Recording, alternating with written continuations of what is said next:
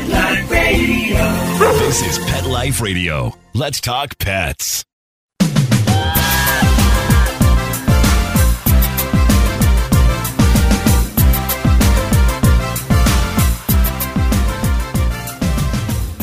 Good day from California. Welcome to the Anything Possible podcast. I'm your host, Dr. Courtney. I'm a veterinary surgeon, former co host of Pet Talk on Nat Geo Wild, host of Vet Candy Watch, and I'm just an all around pet lover.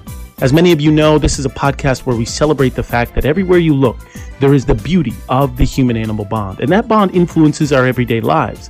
Lucky for me, I get to talk to some of the most fascinating and engaging people that help to explore and strengthen that bond.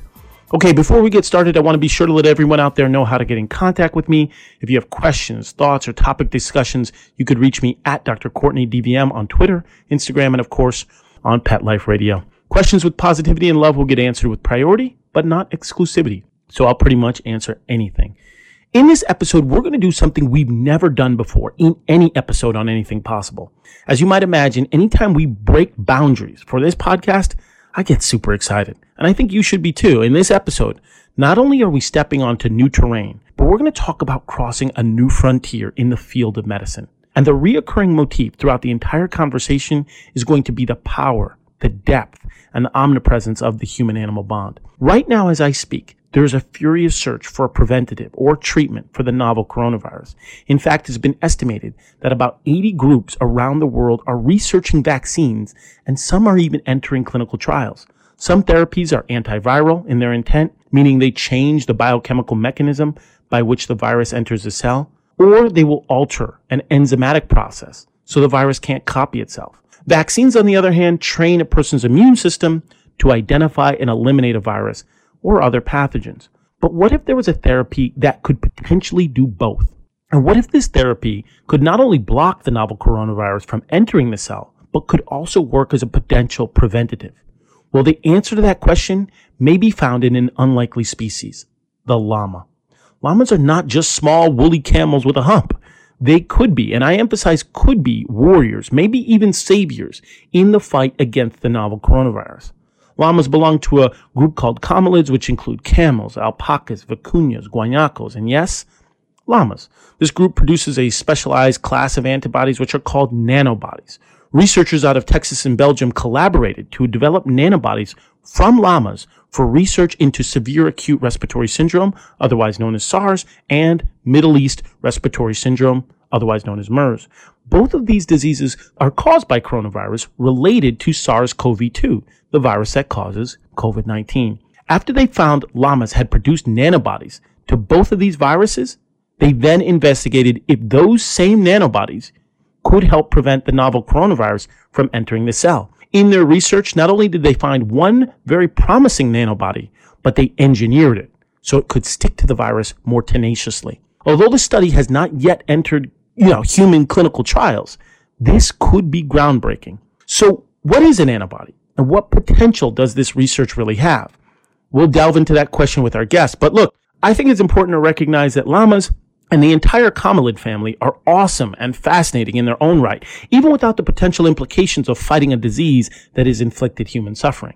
So that's why we're joined by Dr. Rob Callan. Dr. Callan is a professor at Colorado State University in the Department of Clinical Sciences and service coordinator of the Livestock Medicine and Surgery Service at CSU Veterinary Teaching Hospital. He obtained his veterinary degree at Oregon State University in 1986 and then obtained a master's in science in reproductive physiology at Utah State University in 1988. Dr. Callan completed a residency in large animal internal medicine at the University of Wisconsin-Madison, where he also obtained a PhD in virology in 1996. He's been a faculty member at CSU since 1996 and provides clinical care for ruminant, swine, and camelid livestock at the CSU Veterinary Teaching Hospital. Dr. Callan is a member of the American College of Veterinary Internal Medicine. His research focuses on livestock infectious disease, medicine, and surgery. He is a leading authority on camelid medicine, and I'm honored to have him as the first large animal medicine guest on anything possible. This was truly an illuminating conversation.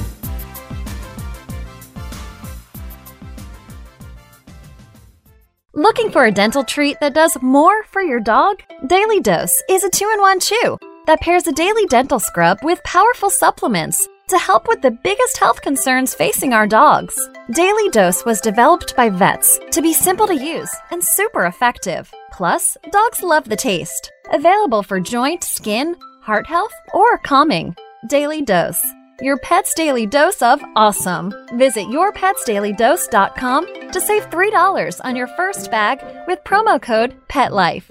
That's yourpetsdailydose.com. Let's Talk Pets on PetLifeRadio.com.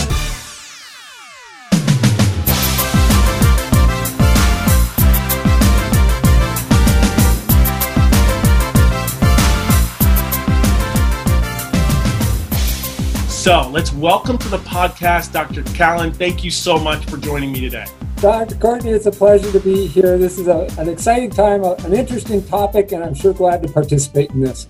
Yeah, thank you so much. Listen, there is a really strong topic and a buzz going around about llamas and the fight against COVID 19. And I want to jump right into that. But before we do that, we do a little bit of a segment on anything possible called Set the Scene. So, this is where we just set the scene of how you grew up. Number one, how did you become a veterinarian? And how did that blend into your love for animals? Set the scene for us on, on what it was like for Dr. Rob growing up with animals. Oh, that's great. I grew up in Western Oregon in the Willamette Valley in Eugene, Oregon. So, you know, track capital of the world back then and, and when I was growing on up.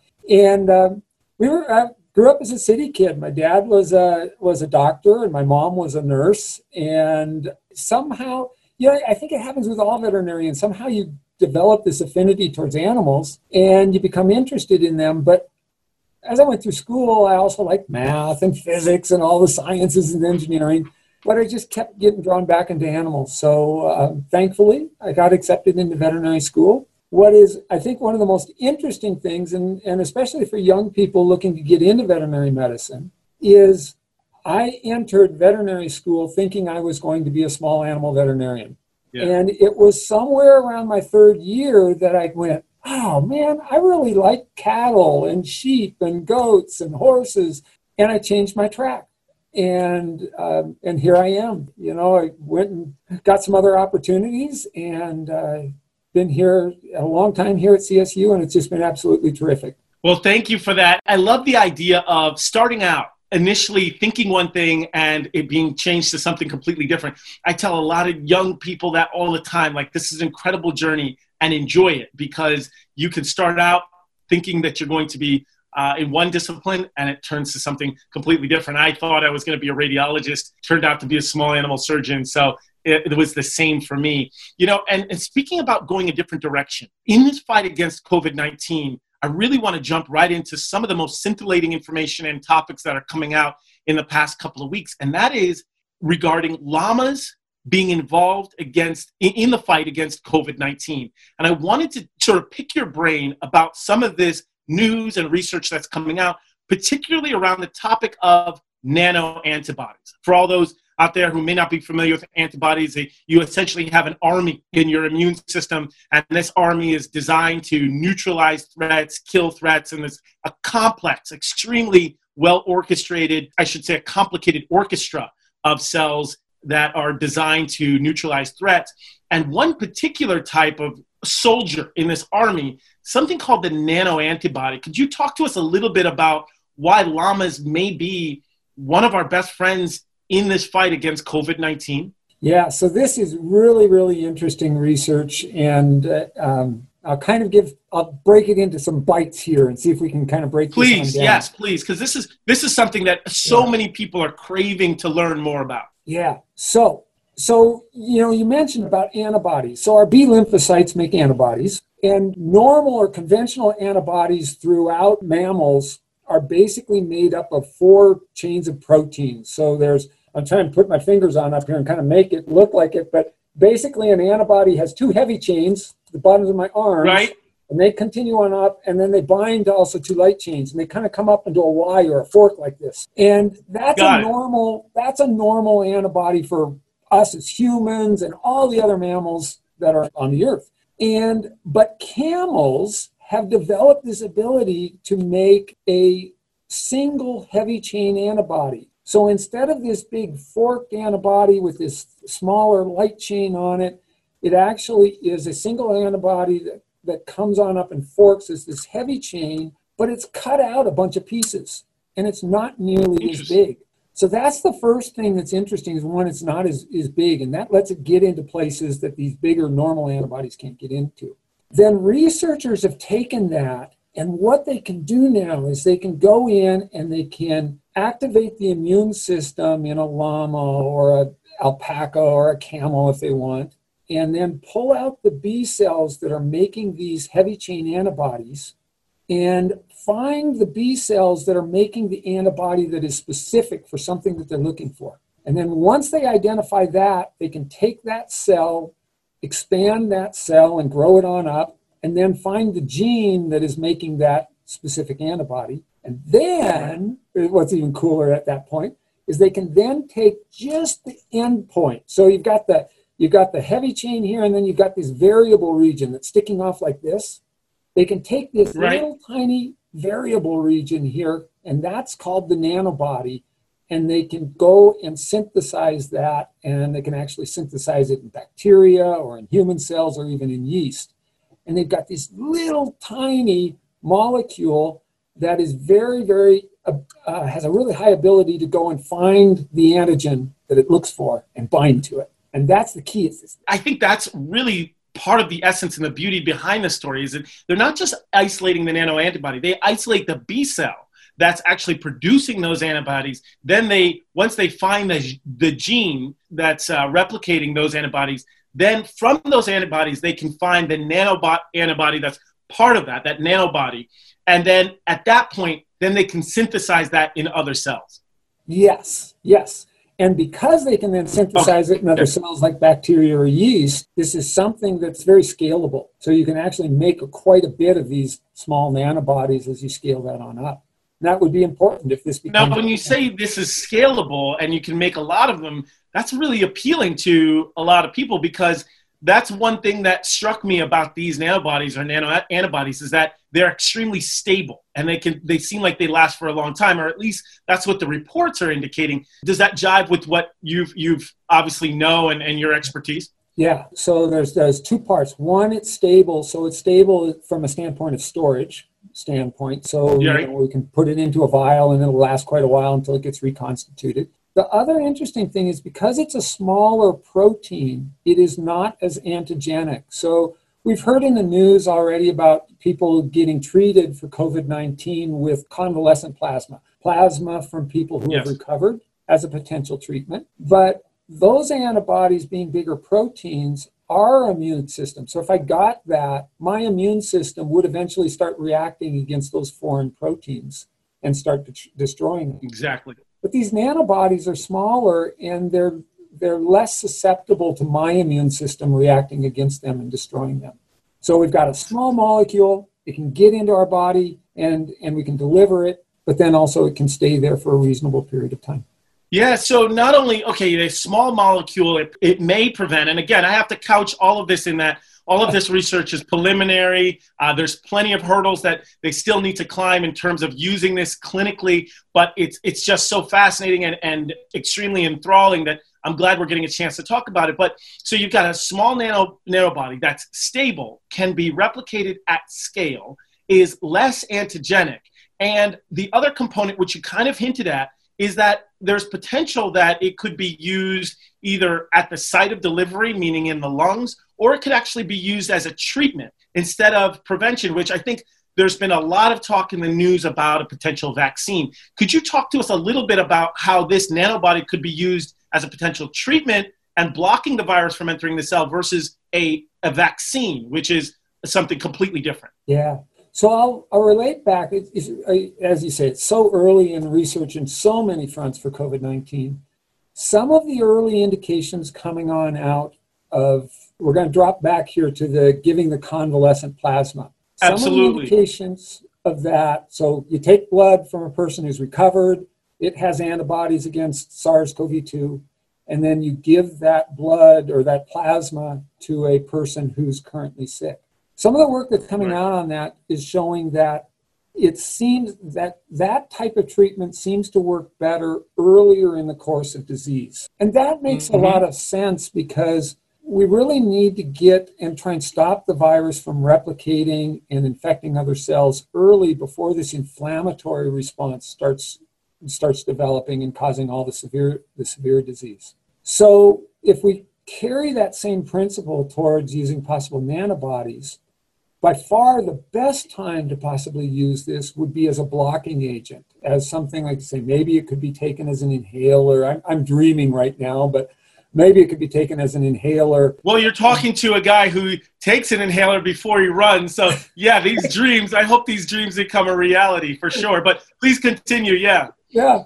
So, so you know, maybe you've got the, the inhaler and you take a big breath of these nanobodies and they go on down and they, they coat your airways and if the virus is there, or if the virus was just starting to replicate, you know, if, if they bind to that virus, potentially they can stop that virus from infecting the next cell, growing more virus, and then infecting the next cell.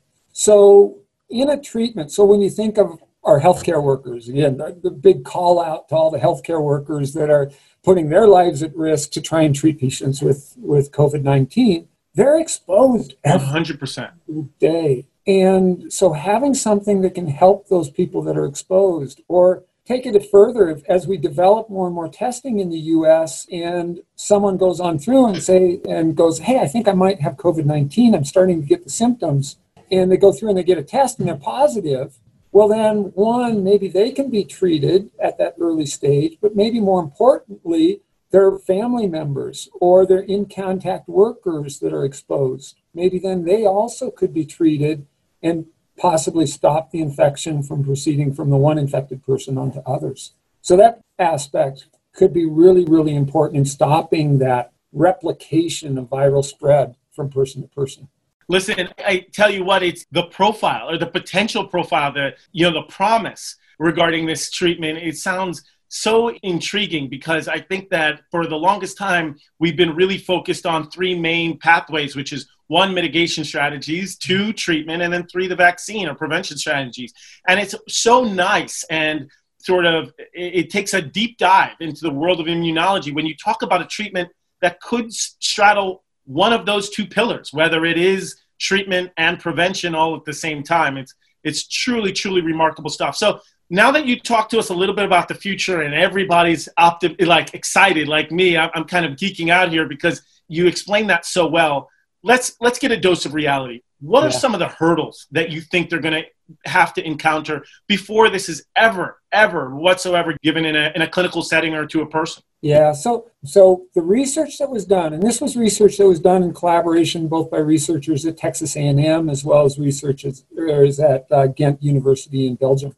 And the research that's done so far shows that if you take these nanobodies and you mix them into the fluid that's on top of a cell culture in a lab, so it's just cells growing in a petri dish, and you add the virus on right. in, these, these nanobodies will bind to the virus and they will block the virus from being able to attach and enter into the, these cells. So that's really encouraging. And, and it, it does it really, really well. It's very effective right. at blocking this. Now we have to go to the the actual person, the actual right. human being. Right. And when I look at it, going, what are the big hurdles? The first hurdle is how do you get the nanobody in contact with the virus? And early on, we've already talked about, well, what about inhalers? Well, that puts the, the antibody or the nanobody on the surface of the airways, but pretty rapidly, this coronavirus is infecting cells and potentially invading on into deeper and deeper layers. And so, you know, the question is, can the nano, how far can the nanobody get into tissues if it's an aerosolized application? Or say it's given as an injectable um, application and then distributed on into the tissues. Is there enough opportunity where there's free virus for it to bind to and then stop that virus from, from infecting another cell? That's a big medical question that just isn't known. Sure. So it's not like it can uncouple a virus from a cell, or at least that's not what I've read. And so the other potential hurdle, like you had described, is the vehicle. You know, how do you get these nano these nanobodies actually to the free virus? That's I think one of the major keys that you're bringing up. So yeah. the testing there, obviously safety. We don't know. We presume that that there's you know that this would be a reasonable reasonably safe type of treatment, but that's not known when to give it. You know, wh- when is it best used? Is it best used prophylactically, like we already discussed, or early in the fe- infection? It looks like later times, if you go back to the plasma transfusions, that applying those after people are already severely ill or on ventilators, that that doesn't work as well at that point. So it's something that would probably be identified up front. And then once you kind of have yes. this model, an idea of what how you might use it, then comes in the whole licensing aspect. Safety. Gotta, yes. Yeah. Got to show safety, have to show efficacy. Until those two things are met, you don't have a product that you can apply to the general public. And yeah, and, and listen, this is but and anything possible is a you know a space where we really explore the human animal bond, and nothing really connects the human animal bond like just talking about llamas potentially being partners in crime and helping to prevent COVID 19, but even just looking at in a research setting at which species seem to be particularly susceptible or who essentially have angiotensin converting enzyme 2 receptor that makes them more susceptible to coronavirus. We know about cats, obviously humans, you know, non human primates, ferrets, Syrian hamsters. But then in some of these research animals like mice and rats, uh, potentially dogs, they seem like they're relatively, at least of now, relatively resistant to this particular virus, which makes all of what you and I just said about putting through screening and safety makes it a little bit more difficult when the most common species that you'd like to do research on don't really seem to be susceptible to that. Do you look at that as a hurdle or not necessarily? Yeah, I, it is a hurdle. They'll they'll start with some. I'm sure they'll start with animal models if they get to that point. Um, sure. But, you know, at, at some point, still you're doing safety trials in humans. Sure. Yeah. And uh, that's a big step. That's a huge step. Now, a lot of people are listening saying llamas, nano antibodies. I didn't even know that nano antibodies even existed or like llamas even had those. But llamas and humans have had that, have shared that intersectionality and that human animal bond for quite a long time, not only just recently with SIRS and MERS, you know, Middle Eastern Respiratory Syndrome, but even with thousands of years ago. So basically, when did humans and llamas and camelids like actually interact and, and become and share a relationship, so to speak? Well, yeah, you know, the whole camelid species is, is interesting from an evolutionary standpoint. And and so right. since you led me on into that one, I'm gonna I'm gonna take it. Camelids actually, historically, camelids actually developed or started here in North America. What were prehistoric camelids um, were here in North America about 40 million years or so ago. And Interesting. I, I had no idea that they're actually basically prehistoric camelids in the in the United States, so to speak. In the United yeah. States. Yeah. Okay. Yeah. And then what happened? Oh gosh, this was about three million years ago or so. That the way the continents were together, there was the ability for migration up across Alaska and into Asia. And so the camelids that were part of the United States or part of North America migrated. Right, Canada. Can't forget Canada, right? Yep, up through Canada. Yep, and on in, into yep. Alaska, and then I crossed over on into Asia, and um, those became uh, the you know the camels. So the dromedary camels and the Bactrian camels over in, in oh, Asia. Okay. There was also then migration that went south, and they went down down through what's now is wasn't then, but what now is Mexico and Panama, and then uh, down in South America. Got it. But at that same time, and at the ice age that actually occurred at that time, the camelids that were in the in North America, they basically went extinct. They disappeared from North America. So we had the African and Asian camelids, and then we had the South American camelids. The South American camelids then is what developed on into the two more wild species, the Guanaco and the Vicuña, and then the two more domesticated species that are the llama and the alpaca. And then probably I'd say it was more or less in the 1980s or so. I don't know when the first llamas and alpacas were imported back up into the United States, but somewhere in that range or so, then people imported some of these llamas and alpacas back up into the United States, and then they've developed their livestock production and livestock industry for llamas and alpacas in the United States. And you know, you already know what I uh, want to ask after this, and that a lot of people are listening are, all right, that makes sense. They were extinct due to the ice age. We had two wild species, two domestic species, llamas and alpacas. How in the world can you tell the difference between a llama and an alpaca? it's great. Llamas no, it's just that anything possible. You know, we really try to focus on a lot of things with pause. And what's great is with we, we're having this beautiful opportunity to talk about uh, livestock and just now animals with toes instead. And so this is sort of an inaugural episode for anything possible where we delve into these issues. So help us out. Although that may be a remedial question, there are a lot of people wondering how do you tell the difference between a llama and an alpaca? Yeah.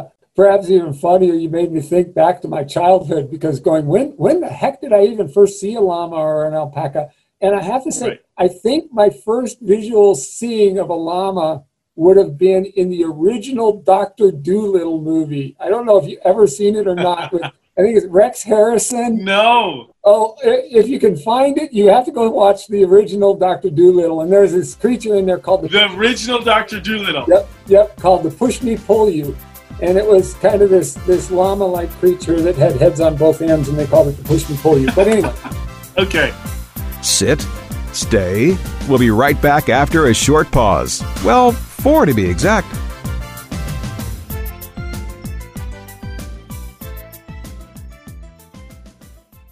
Pork chop, his coat is very thick. He's an Akita, German Shepherd, Lab, Husky mix. Harold, the Border Collie Pit mix, has the most beautiful jet black coat. Stuart, my rat terrier, has fur now where he never had it before. D-I-N-O-V-I-T-E dot com. Dinovite will give them a beautiful, lustrous coat. It will make you smile. You get some Dinovite, how happy your dog will be. D-I-N-O-V-I-T-E dot com. Are you listening to this right now with a cell phone clenched between your teeth as you frantically flip pages on your paper calendars? Or are you a new breed of groomer, bred for speed and efficiency of movement? 123 Pet software automates your communications, doing the reminding, confirming, thanking, and marketing for you. 123 Pet centralizes your schedule, employees, clients, inventory, and more. 123 Pet is the business management software you need. Start minding your business today. Visit 123petsoftware.com. Let's talk pets. Let's talk pets on Pet Life Radio. Pet Life Radio. PetLifeRadio.com.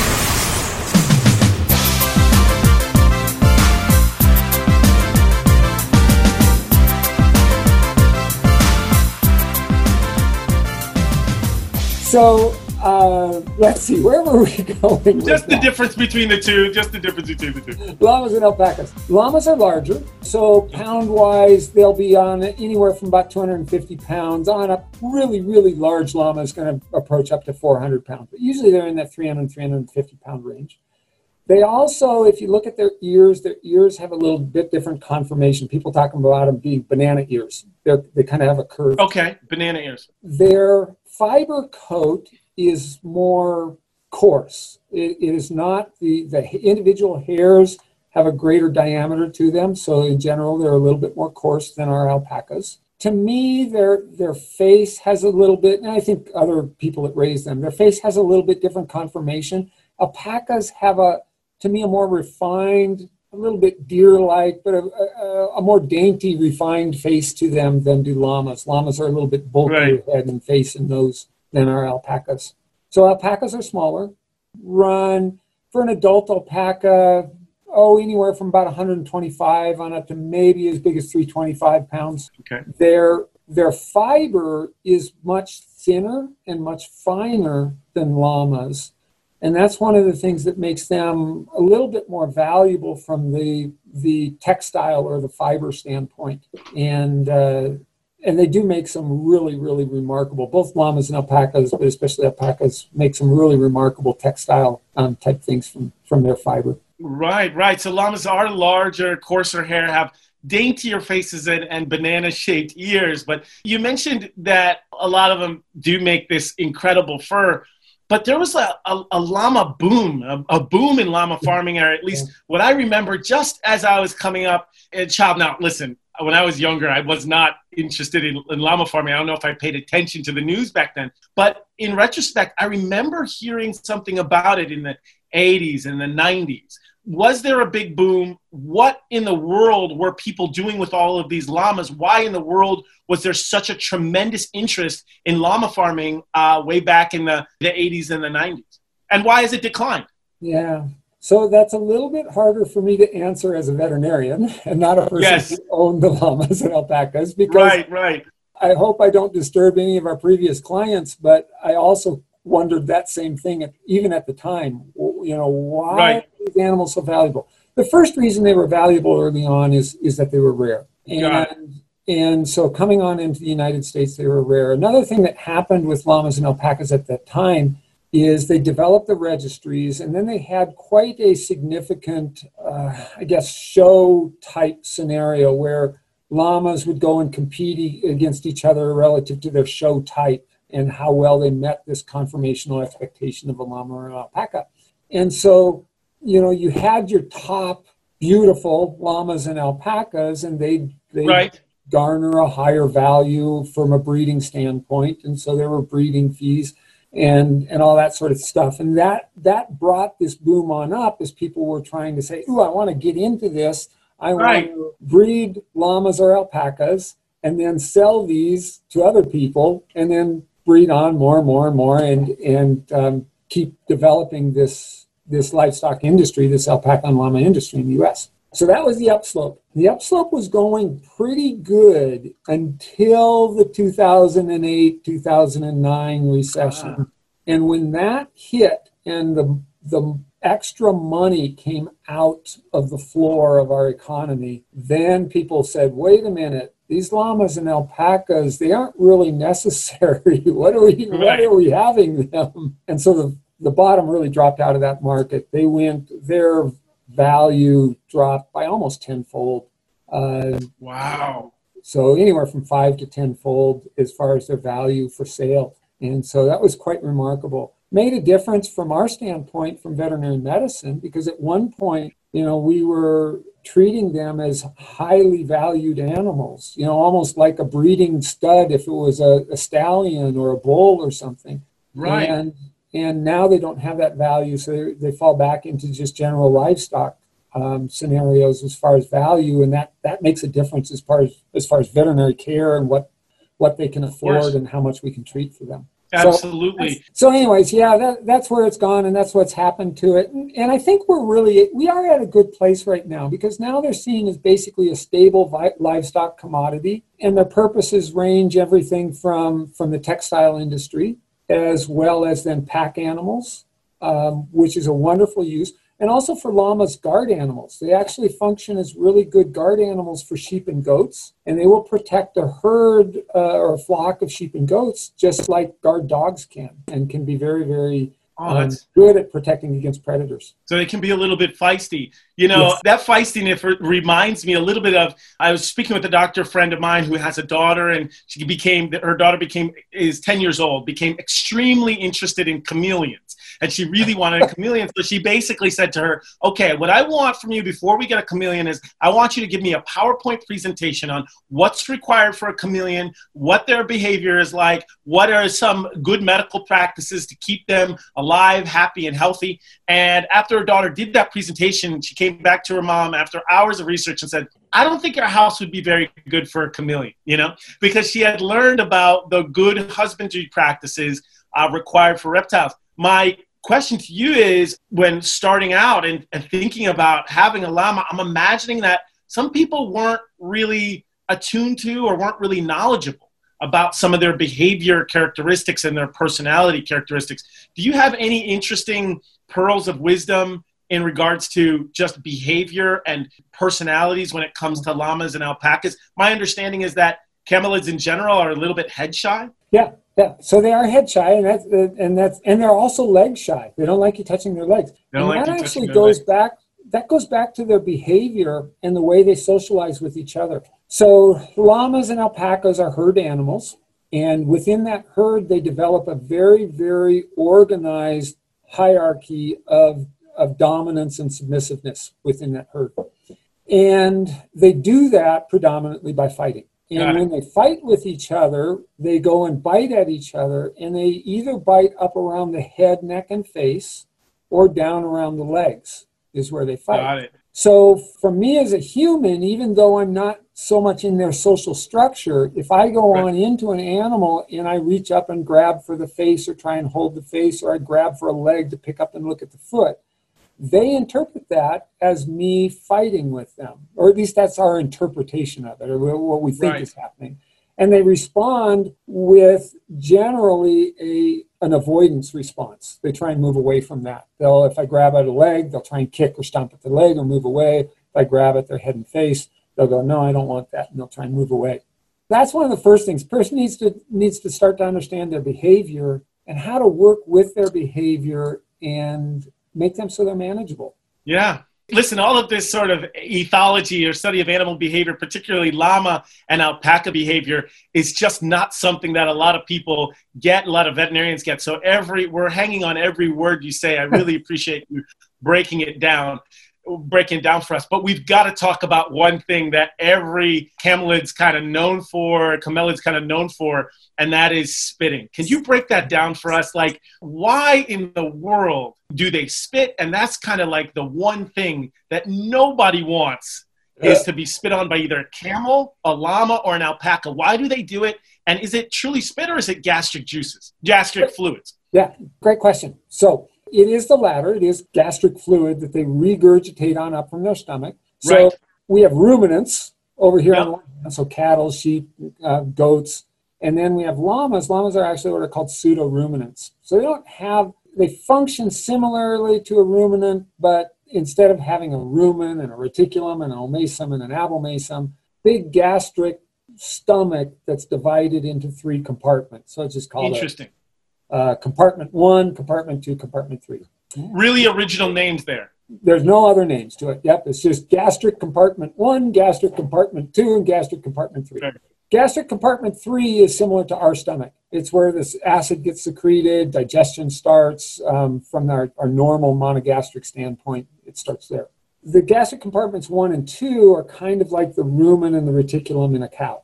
And that's where fermentation happens, where bacteria and protozoa and yeast break down the fiber material of the, of the forage that they're eating and uh, and make that into digestible um, and absorbable feedstuff or nutrients. So, being a pseudo ruminant, they will, and you'll see if you watch a llama do this, you'll see them as they're standing there. Periodically, they will regurgitate up a cud of feed material that's down in their gastric compartment, and then they'll take that and they'll rechew it. And they're basically, when they do that, they're breaking down the grass components, the the fiber components into smaller and smaller pieces, and then they'll swallow that back down. Okay. So when they spit, that is what they are spitting at you. So you're exactly right. It is their gastric contents, and it smells like their gastric contents. It tastes like their gastric contents. I can attest to that.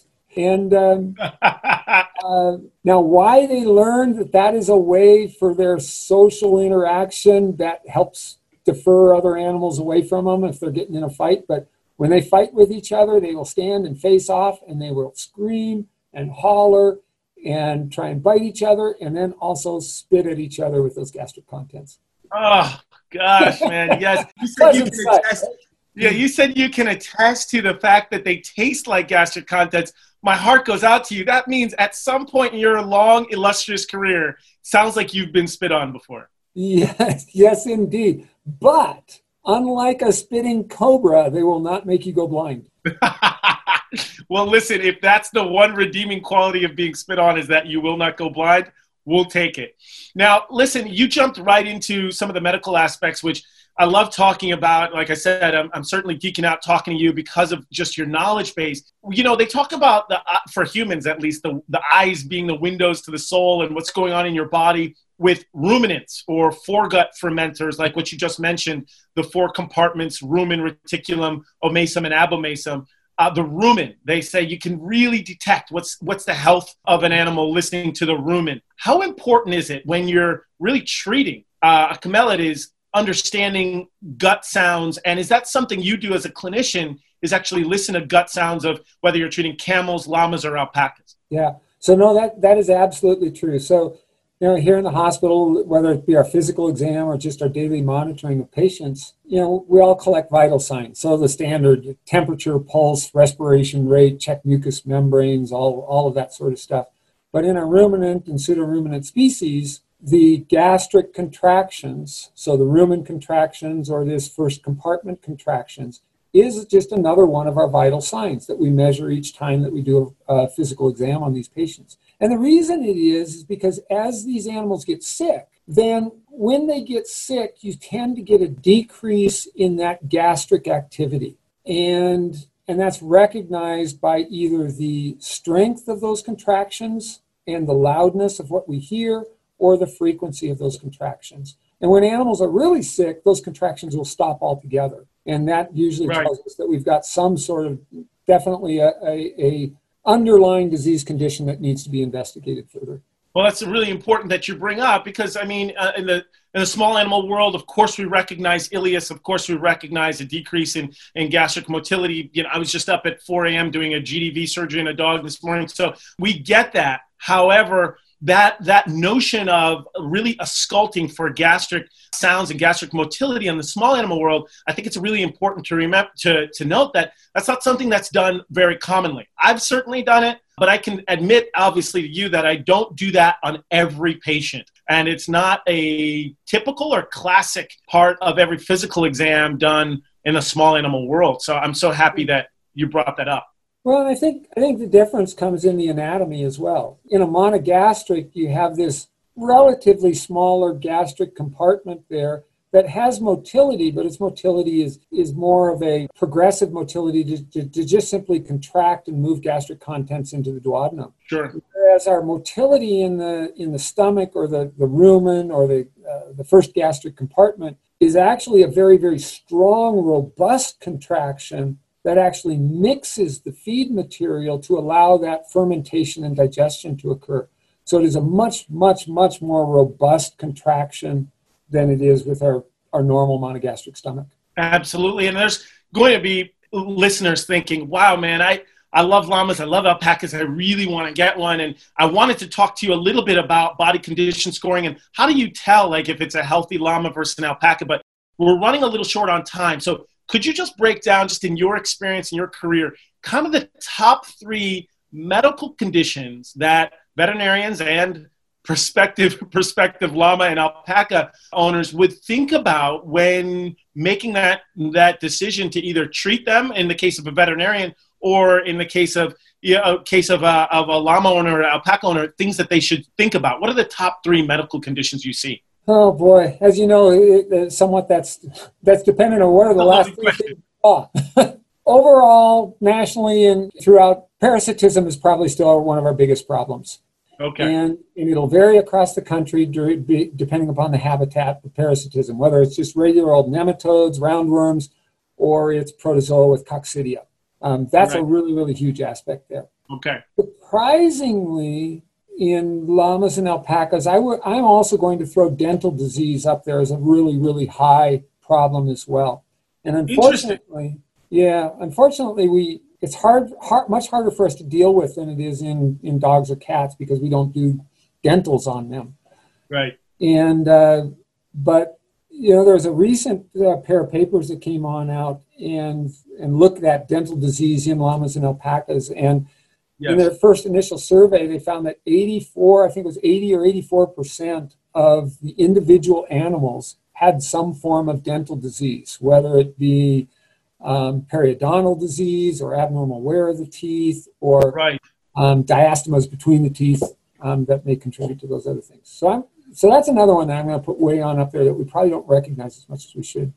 We don't see much respiratory disease, thank goodness. Well, that's good news. Yeah. yeah we see a little bit of GI disease, but again, much of that comes from parasitism. Um, we do have some bacterial GI diseases. There is a coronavirus GI disease in camelids. Can we talk a little bit about that? I, I hate to circle back on coronavirus, but literally that's uh, that's uh, honestly a lot of what people care about. So just quickly break it down, and this is something that I think is really important to highlight. I'm so glad you brought it up because in earlier conversations, in the beginning of March, the end of February, April, just in discussions, we had to talk a lot about feline enteric coronaviruses canine coronaviruses, both the respiratory form, uh, the enteric form, which we no longer vaccinate for, and then a more deadly form or canine pantropic coronavirus.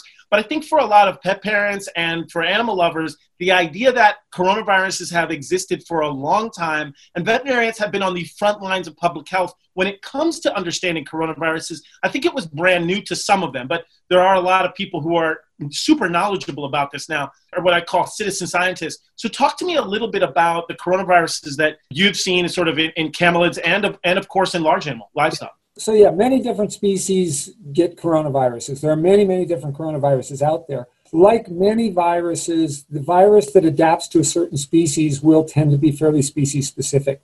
So yes. the, the enteric coronavirus, so the coronavirus that we see infect the GI tract of, of llamas and alpacas, seems to be fairly specific to llamas and alpacas. It is definitely not the same thing, and that's really important that we, we state this. It is right. not SARS CoV 2 that causes COVID 19. Okay, okay. We'll double underline that and highlight that. It's right. not the same thing. not the same. In our other species, probably the other one that comes, coronavirus that comes to mind for, for me is in cattle. There's a bovine coronavirus.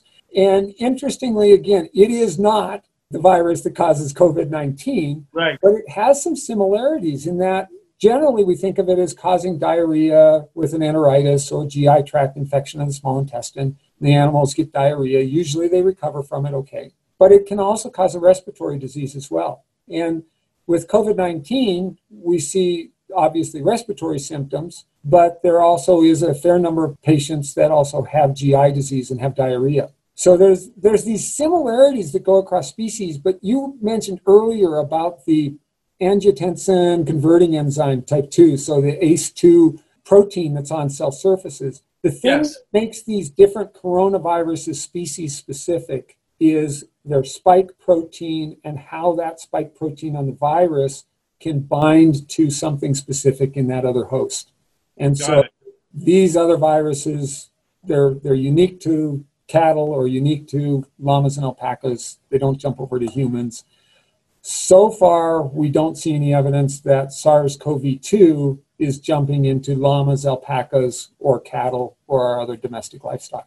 That's so important to, to mention because everything that we talk about nowadays has to be couched in as of now or as of this date because we, we just don't know because it's such a rapidly evolving situation. I mean, just as an example, there's early preliminary reports about a COVID outbreak in, in mink in the yes. Netherlands, and they're talking about mink to human transmission, which the reality is we don't know if the human gave it to the mink or the mink are giving to other, each other and the human got it from somewhere else.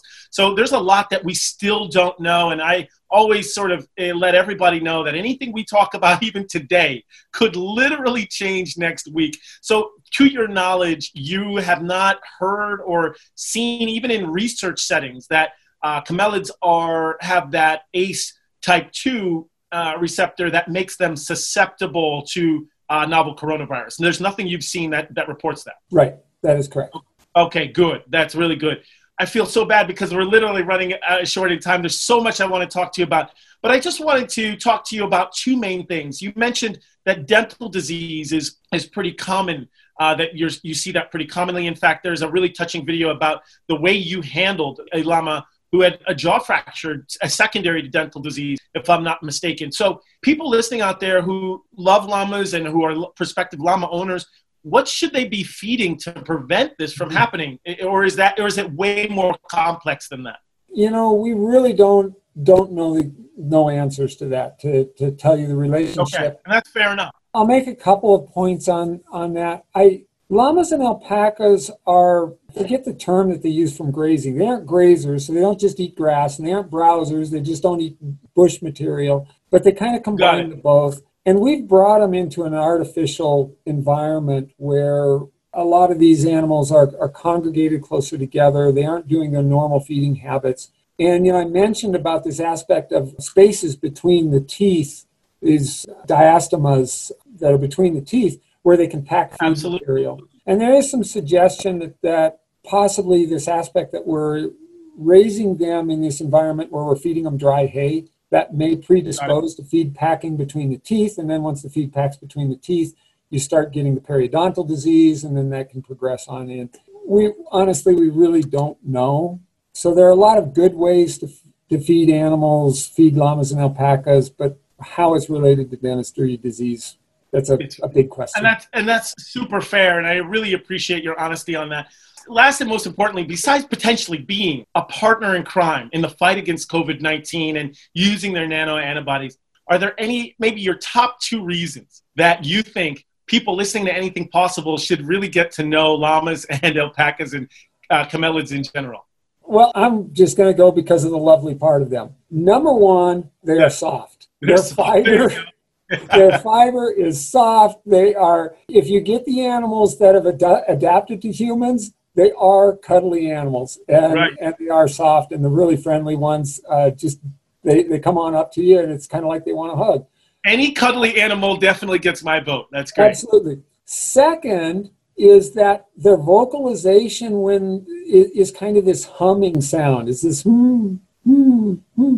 If you get a nice cuddly llama or alpaca that's humming quietly, Yes. I tell you, you can you can just go into a nice nice simple spot there, and that would be your point of enjoyment for the day. I love it. I love it. We'll end there. I absolutely love it. Wait, everybody, check out your local camelid humming or your llama humming. It'll put you into a trance like state. Dr. Callan, this has been so illuminating and so important to talk about. Uh, wh- I, listen, I knew it was going to be fun, but this turned out to be way more fun than I ever anticipated. So I hope that was the case on your end. And as developments come in, would you mind coming on anything possible for round two? Would you ever mind doing that? I'd be happy to. This has been a great pleasure for me. It's fun talking to you, and you know, it's just fun, fun talking about the things you love to do. Oh, fantastic. Well, that's it, everybody. You've heard Dr. Callan, a large animal veterinary internal medicine specialist. He, he is a literal rock star in the world of uh, livestock medicine, camelid medicine, and we got a chance to talk about potentially,